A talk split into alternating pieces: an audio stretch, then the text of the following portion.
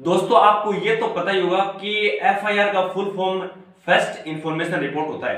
तो दोस्तों, क्या आपको पता है कि इंडिया में सबसे पहले एफआईआर कहाँ दर्ज की गई, कब दर्ज की गई और किस पुलिस स्टेशन में दर्ज की गई और यहाँ तक कि किस लैंग्वेज में दर्ज की गई? तो दोस्तों इंडिया में सबसे पहली एफआईआर 18 अक्टूबर अठारह सौ इकसठ को दिल्ली में दर्ज की गई और दिल्ली के सब्ज़ी मंडी पुलिस स्टेशन में दर्ज की गई।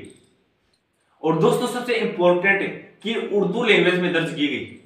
दोस्तों, क्या ये इन्फॉर्मेशन आपके पास पहले भी थी? कमेंट्स में लिखकर ज़रूर बताना। चैनल को सब्सक्राइब कर बेल आइकन को प्रेस कर लेना और यदि आप इस वीडियो को इंस्टाग्राम पर देख रहे हो तो फॉलो कर लेना। मिलते हैं अगले वीडियो में।